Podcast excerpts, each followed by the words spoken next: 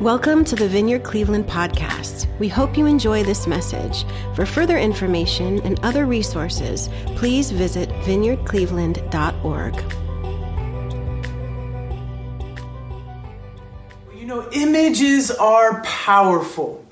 Images are powerful. Some of you might be able to remember images out of a magazine or from a from a television show or an advertisement from when you were a little kid. Images are powerful. You know, scientists has, have figured out that it only takes it only takes 100 milliseconds, the blink of an eye, in fact, for the brain to recognize a familiar image. 100 milliseconds, think of that a very, very short time. Images are powerful. How many of you remember Andre Agassi, the tennis player from the late 80s or 90s? He was selling a, a camera with, uh, I forget the name of the company, but he was selling a camera, and the whole catchphrase for selling this camera for Andre Agassi, he looked into the camera and he said, Image is everything image is everything and how culturally prophetic Andre Agassi was in the late 80s as now we're living in a culture and a society where image is everything. Everybody has a phone, everyone has a camera and they're going around capturing images, the filtered selfie, uh, younger men and women, boys and girls taking hundreds of selfies just to find that one picture perfect filter that they can slap onto that photograph and put up on Instagram for how many likes that they're going to get. Image is everything, images are powerful. Images are powerful. Where does this come from? Where does this come from? This recognition in our brains of the image being a powerful thing a powerful thing. Well, today we're going to look at that, and we're going to look at it in the context of racial reconciliation and kingdom unity in a divided world. What does it look like to bear the image of the one true God?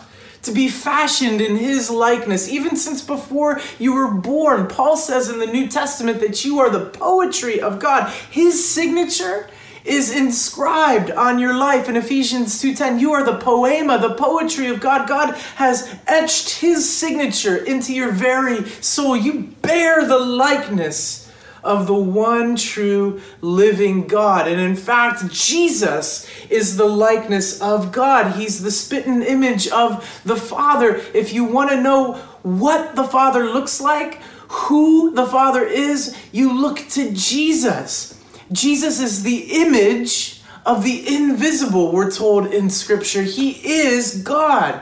He's the image of God, the very likeness of God. What does it mean that we bear the image of God? Well, I wanted to take you through a couple of points this morning. And first of all, I wanted to say that God made all ethnic groups. Did you know that? That there isn't one ethnic group that God didn't make. Like, oops, that whole entire ethnic group of people is an accident. I didn't mean to make them or I didn't create them. God created different ethnic groups. Isn't that amazing? The artistry of God. And in Acts 17 26, we find an important passage that's often looked over when talking about the image of God, whether by theologians or pastors or preachers, this verse is often looked over, and I wanted us to read it together. So if you have your Bible, which you should, please, we encourage Bible reading at Vineyard Cleveland. Uh, turn to uh, Acts 17 26 with me, and we're going to read it together. And we just believe that God's word is alive, that he speaks to us through his word, that in his word, as we read, we're not just reading words on a page, but his spirit actually takes the words and makes our spirit uh, animate or come alive through his words. And so we read this in Acts 17 26. From one man, he, God, made every nation of men, that they should inhabit the whole earth, and he determined the time set for them and the exact places where they should live. Verse 27 God did this so that men would seek him and perhaps reach out for him and find him, though he is not far from each of us. And then the famous verse in verse 28, might as well read it For in him, in Christ, in God, we live and move and have our being. We are his offspring, it's said of him. From one man, God made every nation and what the writer of Acts is saying here is that, listen, he's saying, hey guys, from one man, you are all from common stock. One person.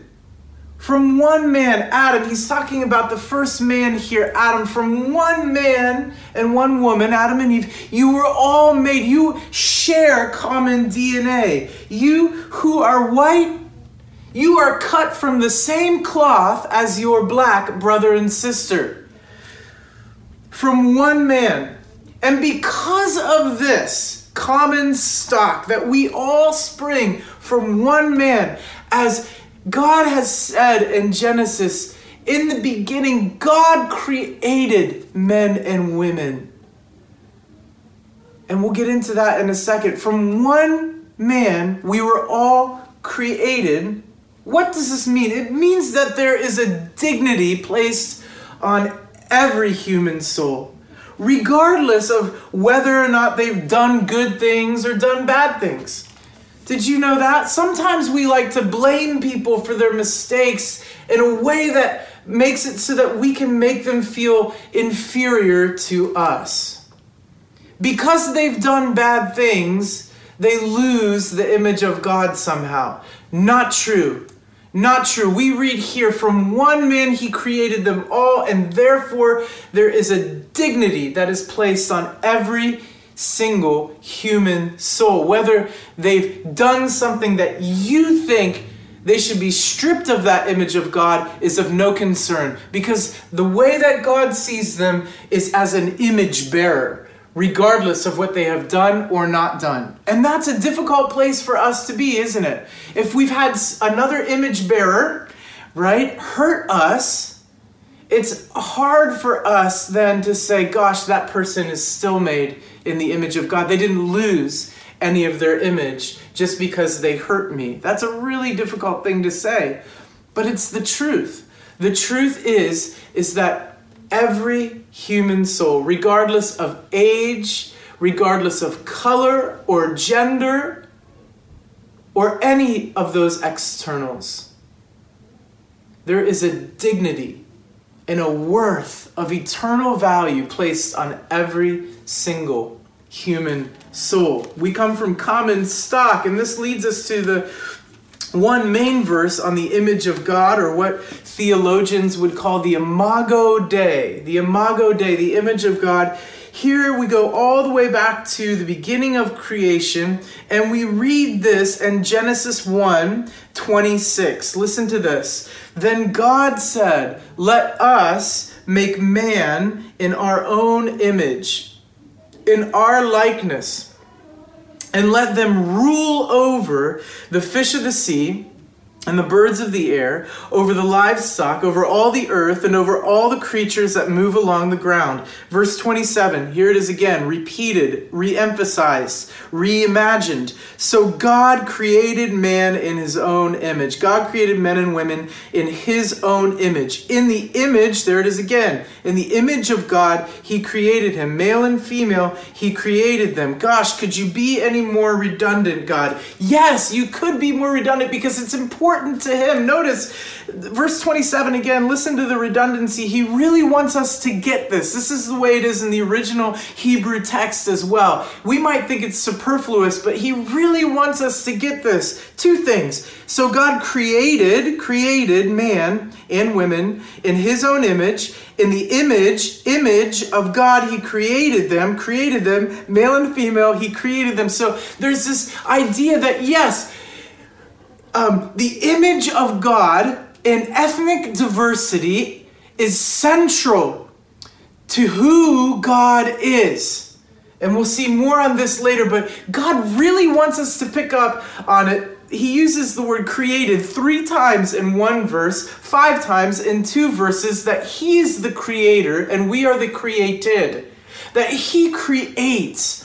And how does God create? He creates well. God does everything well.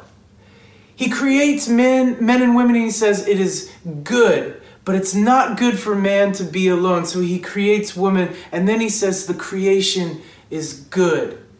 God is the creator, and God creates men and women in the image or likeness of God. We bear, we reflect God into the world, is what God is saying. God is saying that you, regardless of how you feel about yourself, you reflect God into the world. And your black brother or sister, they too reflect God into the world. And your Asian brother or sister, they reflect God into the world. Your two year old toddler reflects God into the world. Your 90 year old great grandmother, she reflects God into the world. And theologian N.T. Wright would say that likewise, we reflect humanity back up to God like a reflective mirror that God not only reflects his purpose in the earth through us as image bearers, but that we then turn back and reflect humanity to God and say, This is who we are, this is what we are like, because God preserves ethnic identity because he created it. It all goes back to God being the creator, and he loves the creative palette with which he paints. Every shade, every earth tone he creates with, he paints with to perfect perfection so that men and women live in different climates and different societies and different cultures, to the food we like, to the kind of dancing we do. God loves culture so much. You know, a lot of people think that there is only going to be one race, their race, in heaven. And they'd be wrong. Every ethnic identity will be rescued and brought into the throne room of heaven. We will be eating tacos from Mexico in heaven. We will be listening to Swahili praise songs from Tanzania. We will be listening to a tabla or a sitar from India and worshiping the one true living God, Jesus. Ethnic diversity is preserved, and we'll see this a little bit later in the talk as well. But God loves culture. And why would we check that at the door when we enter into heaven? Why would that why would God do that? No, heaven's coming to us in the kingdom of Jesus. And we do not check our ethnic identities at the door of heaven. God loves color. God loves variety. God loves diversity. He created it all, and in His image, we bear the likeness of God into the world, and likewise, we reflect humanity back up to God in praise. That's a huge deal. And then last week we read this really key verse in Revelation 5, and I wanted to read it again here this morning because it's really important because what the Apostle John is getting at here in this new worship song that we'll be singing for all of eternity into heaven is really important to what God thinks about ethnic diversity. In Revelation 5, verse 9, it says of everyone in heaven, the multitudes in heaven, they sang a new song. You are worthy, Jesus, you are worthy to take the scroll and to open its seals because you were slain because of the cross, because you were slain, and with your blood you purchase men for God, men and women for God. Get this from every tribe, language, and people and nation, you have made them to be a kingdom and priests to serve our God, and they will reign on the earth. Listen to that again because you were slain and with your blood you purchased men and women for God from every tribe and language and people and nation. This is important because this shows us that whatever shade of God's image you bear in your skin tone, God loves and will redeem from every tribe, tongue, and nation, from every ethnic group. God is gathering a people, and that's good news. That's good news that the cross is for every ethnic people. The cross is for every ethnic group. Any barriers that are put up between ethnic groups, the cross comes in and tears the barrier down with one final word and the one uh, the one true living god in the person of jesus spilling his blood tears down the division between different ethnic groups and says for this reason for this reason that god loves ethnic diversity he will gather men and women from every tribe language and nation that's the good news, you guys. That's the good news that God loves ethnic diversity. And check out this. Furthermore, in Psalms 96, the first four verses, we learn something new about God. We learn something new about God that he will be known by everyone, meaning every group of people will know who God is. Sing to the Lord a new song. Sing to the Lord all, not just some of the earth, all of the earth. Sing to the Lord, praise his name, proclaim his salvation day after day, declare his glory among all the nations. Not some of the nations, declare his glory among all the nations, his marvelous deeds among all peoples. For great is the Lord and most worthy of praise. He is to be feared above all gods.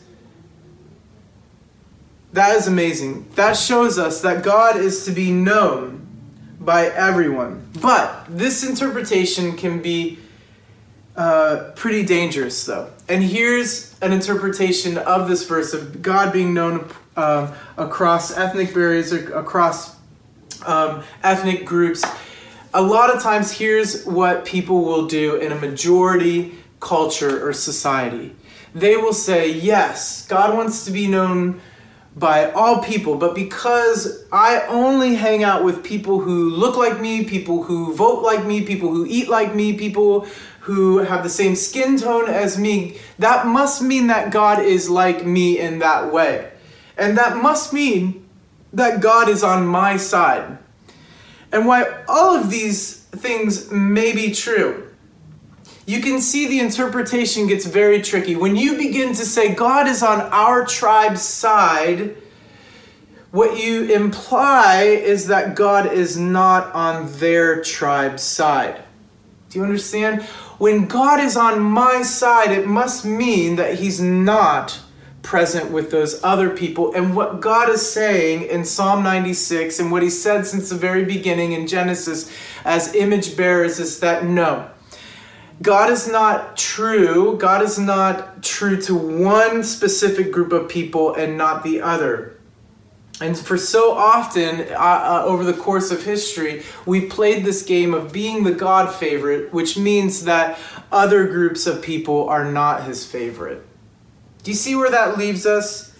That God is our God, and those who are on our side have God, and those who are on the other side do not have God. Do you see how this is destructive to the very image of God that we bear in other people?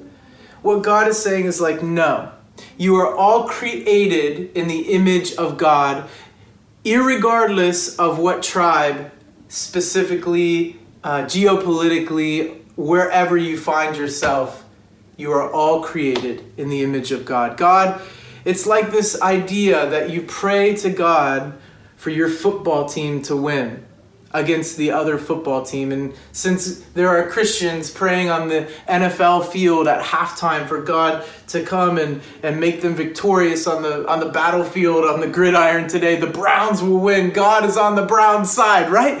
But that's not true. That's not true. God is on both teams' side. God is on both tribes' side. Yeah, I love him because he's like that. what it's saying is that ethnic diversity is not marginal for God, it's central for God. It's central for God. In Psalm 33, I love this verse. In Psalm 33, we read this. We read this like, How good it is when men and women dwell together in unity, for there God bestows his blessing. For there, when men and women dwell together in unity, God blesses that because it's central to God's heart and his thinking, to his mind, to who he is. Ethnic diversity is central to who God is. This is all scriptural stuff, you guys. It's all in the same book that you read. It's all there for us to unpack that God, He has this central place in His heart for ethnic diversity, that He loves diversity. And He loves um, us bearing His image into the world and reflecting humanity back up to God in praise. He loves that about men and women, He loves that about His sons and daughters. Yet God doesn't have one culture that he particularly likes over another tribe or people. He's in it for everyone. And and this week I was um, meditating, I was praying, and I was reflecting on the murder of George Floyd and others that have come along since George Floyd and Breonna Taylor back in March and and how those images, right, whereas we're talking about the image of God, how the image of that police officer with his knee on the neck of George Floyd, why that was so disturbing for so many. And you might say, well, hey, that was disturbing because a guy shouldn't have a knee on somebody else's neck. Yes, I get that. But the deeper thing here is that it was one man who is not respecting the image of God, right? in another man. And he was actually devaluing and grinding the image of God out of that man. And what we want to say in response to that is that the image of God matters.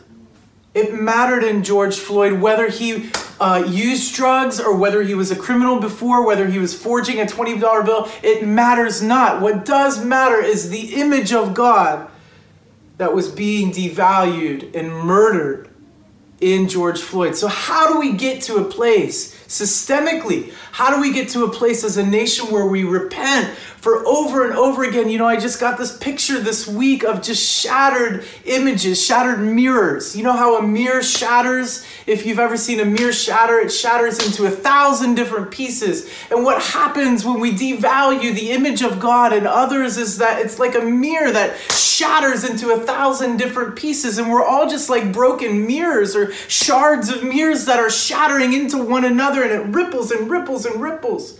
And here's where we find ourselves as a culture. I watched an interesting video this morning, and you may think I'm a little bit weird for this, but here's what I watched. I watched as the um, world, uh, as the nation's largest Burmese python was pulled out of the wild in Florida. I know, crazy, right? This python was 18 feet, and there were two guys that were pulling the python out of this swampy little place beside the road.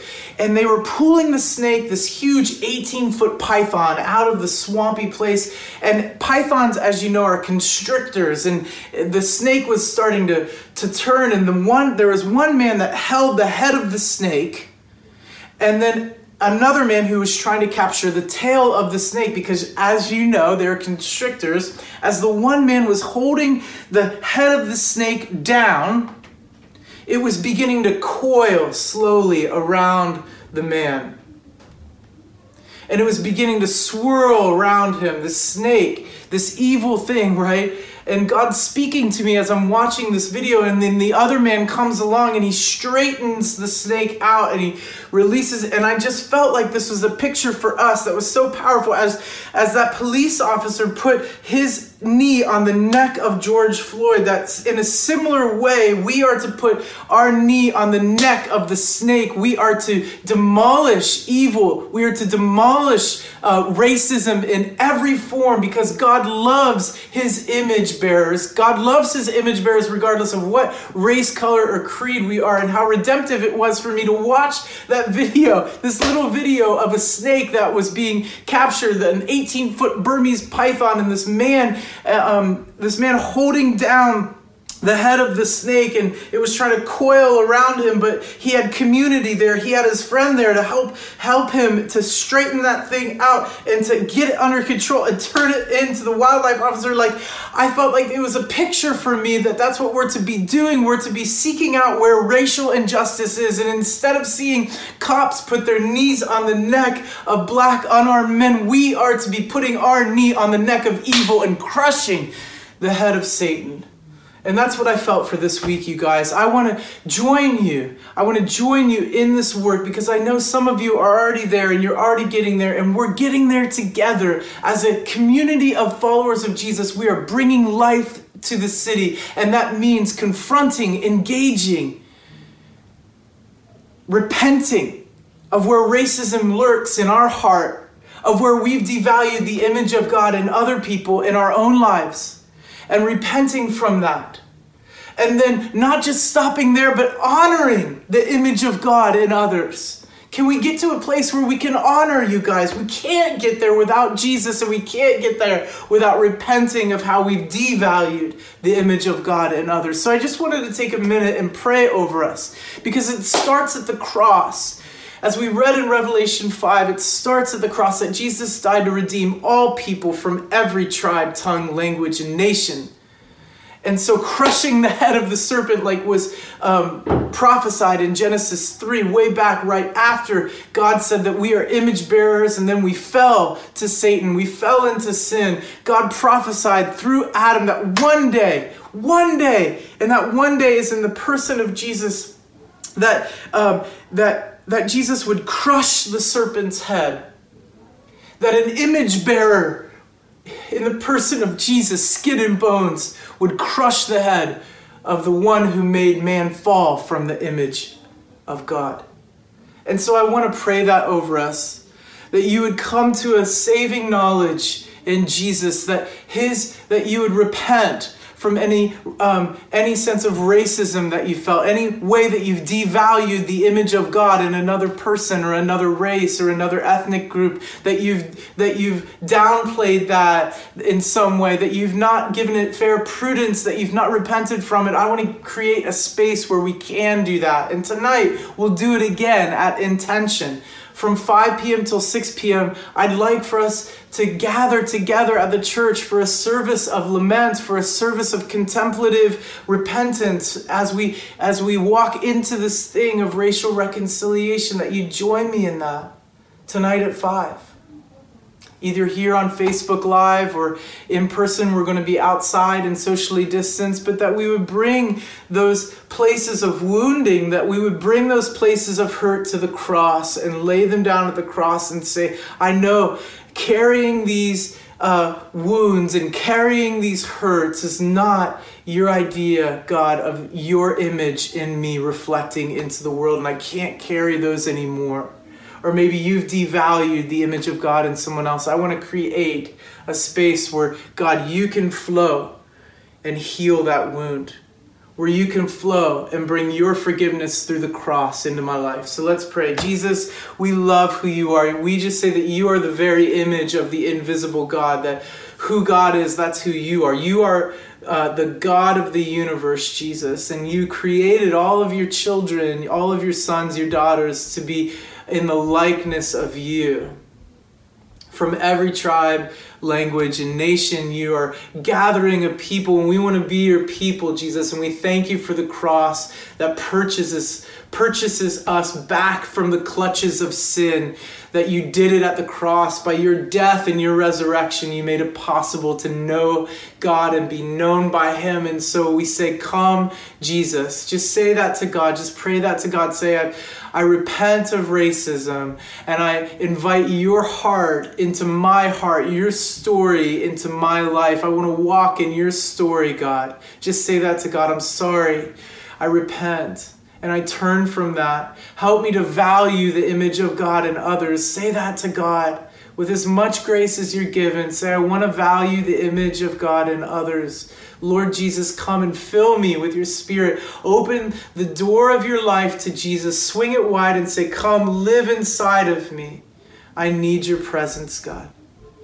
And if you prayed that, please let us know. We want to know about it. You can email us at office at vineyardcleveland.org or you can send us a direct message through Facebook or any of the other social media outlets. And we'd love to see you tonight at 5 p.m. for Intention. Please join us then for a contemplative worship experience. You're going to love it. It's going to be filling for you. Nicole Doringer is going to be leading us. You're not going to want to miss it. We love you guys. I just pray blessing in the name of Jesus that you would go be image bearers for Jesus, that you would bear Jesus' image into the world and then you would reflect the world back to God in praise, that your heart would be full, full of lament, your heart would be full of reconciliation, your heart would be full of peace, and that you'd be more hungry and more dependent on Jesus than ever before this week, that you would walk in the power of the cross and you'd walk in the power of the resurrection side by side, hand in hand with the Father who loves you dearly. And I pray all of this